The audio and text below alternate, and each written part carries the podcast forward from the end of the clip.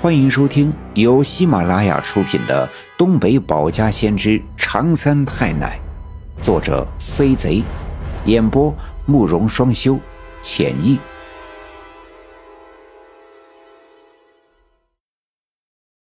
第二十八集：中脱险，偏方出毒刺，亡革命魂断柳树沟。白胜利往日。一直倒腾的油光闪亮的头发蓬乱不堪，眼神有些迷离。谁呀？干啥呀？一个劲儿的敲啊敲啊！白胜利抬头看见是我奶奶，赶紧说：“六姑啊，这是有啥事儿呀？”我奶奶上下打量他的样子，皱了皱眉头，说道：“买点消炎药、紫药水。”白胜利“哦”的答应了一声，并没像往常一样开门请人进屋，反倒关了门，转身回屋去拿药。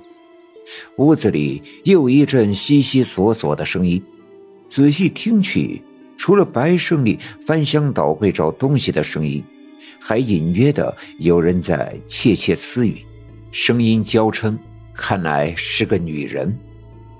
不一会儿，屋门打开。白胜利拿着几盒药递给我奶奶，满面堆笑。六姑，给你药。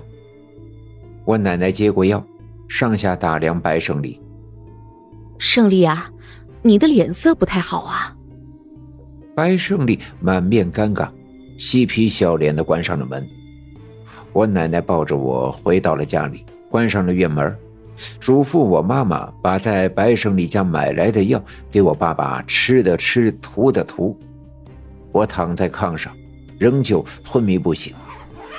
奶奶脱掉我的衣服，一点点的拔掉那些扎在我身上的木刺，身上满是木刺留下的红点。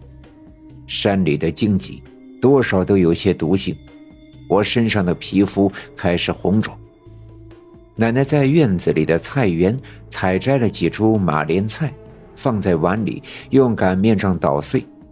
马莲菜的汁液浓绿，略微粘稠。奶奶便一点点的将这些汁液涂抹在我的身上。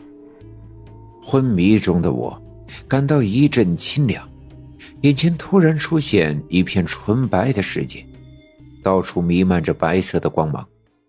这世界。在这白光里混沌一体，我四外张望，可这世界到处如一，没有方向。突然，一阵沙沙的声音从我眼前右上方的空中传来，声音不大，却声声入耳，虽远在天边，却又似就在我的心头响起。这声音仿佛有着某种魔力，引导我一步步的向前走。我便随着声音漫无目的的向前走，走了一阵，突然前面出现了一面镜子。我站在镜子前，镜子里的自己穿着一身白色的衣裤，与这白色的世界融为一体。我正在镜子前发呆，突然，镜子里的我浑身长满了黄色的斑点，那斑点慢慢的变大。在我的身上、衣服上、皮肤上、脸上相互交错，并慢慢的凸起。我感到一阵难耐的刺痒，我想伸手去抓挠，可我的双手似乎不听使唤，怎么也动弹不得。我急了，我想大声的喊叫，喉咙似乎被什么东西塞住，发不出声。我就这样躺在炕上昏睡，浑身滚烫的高烧不退。我奶奶给我涂完马莲菜的汁液后，便拿起几炷香，去了院子西面的那棵大树下的长三太奶庙焚香祷告。这些年里，每年都有人慕名来找我奶奶，求她帮忙破解一些邪门的病症。我奶奶都会来这个小庙烧香。而这次不同，我爷爷被困在柳树沟，至今生死未卜，而我又昏迷不醒。家里出了这样棘手的大事，只能求助保家仙常三太奶。再说我爷爷，见我爸爸开了一枪后，便绕过了阴阳树，不见了踪影，心里暗暗高兴。看来我爸爸已经冲破了阴阳树的循环，走出了柳树沟。刚想迈开大步跟在后面走出去，突然听见身后有人说话：“嗨，老头儿，你看我长得像人吗？”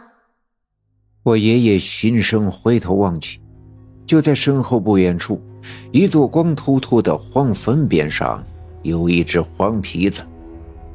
这只黄皮子长得膘肥体壮，身上的皮毛油光闪亮，两只后腿撑地，身子竖直的站立，头上顶着一坨干燥的牛粪，两只眼珠又黑又圆，正直直的瞪着我爷爷。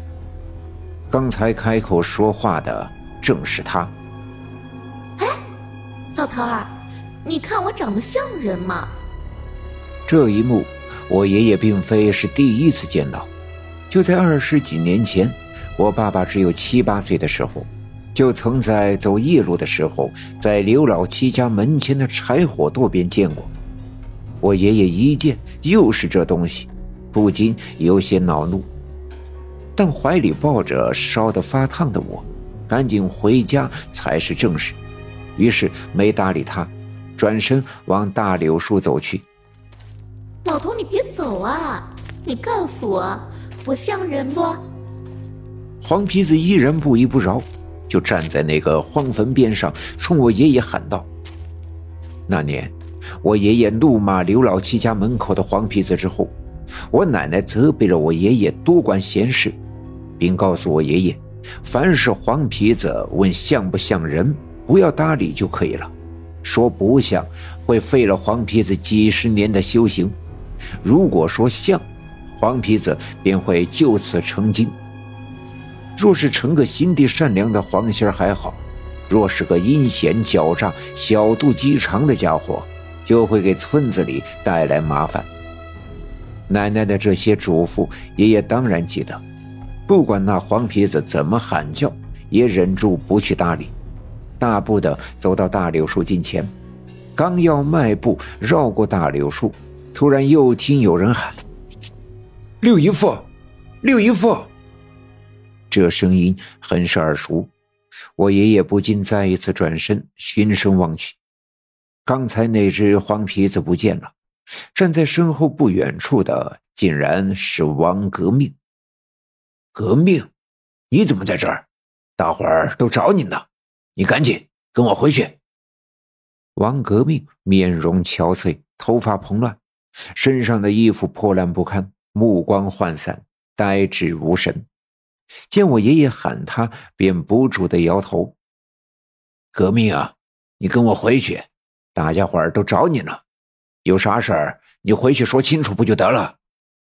我爷爷焦急的对王革命说。可王革命却嘴角上翘，嘿嘿的笑了，然后一转身朝柳树沟深处走去。王革命，革命！我爷爷喊他，他也不回头，继续往前走。一转弯，绕过一个高耸的坟包，不见了踪影。我爷爷心中纳闷，看来陈寡妇说的王革命进了柳树沟是真的。可这王革命在这柳树沟做什么？为什么不跟自己回家？我爷爷怀里的我抽泣了几下。扭动了几下身子，又昏睡过去。我爷爷伸手摸了摸我的额头，体温高的烫手。回家要紧，其他的都顾不得了。于是迈步绕过大柳树。当我爷爷再一次绕过大柳树的时候，眼前终于出现那片熟悉的苞米地。太阳已经老高，一阵风吹来。夹杂着久违的刘家镇的炊烟的味道。我爷爷欣喜地看到，前面不远处有一群人，他们正向村子走去。从背影就可以轻易地分辨出，有我爸爸、我的奶奶、赵村长以及村里的一些熟悉的村民。我爷爷高兴地大声喊道：“老二，老二。可那群人却仿佛没有听见，依旧连头都不回的往前走。本集已经播讲完毕，感谢您的收听。欲知后事如何，且听下回分解。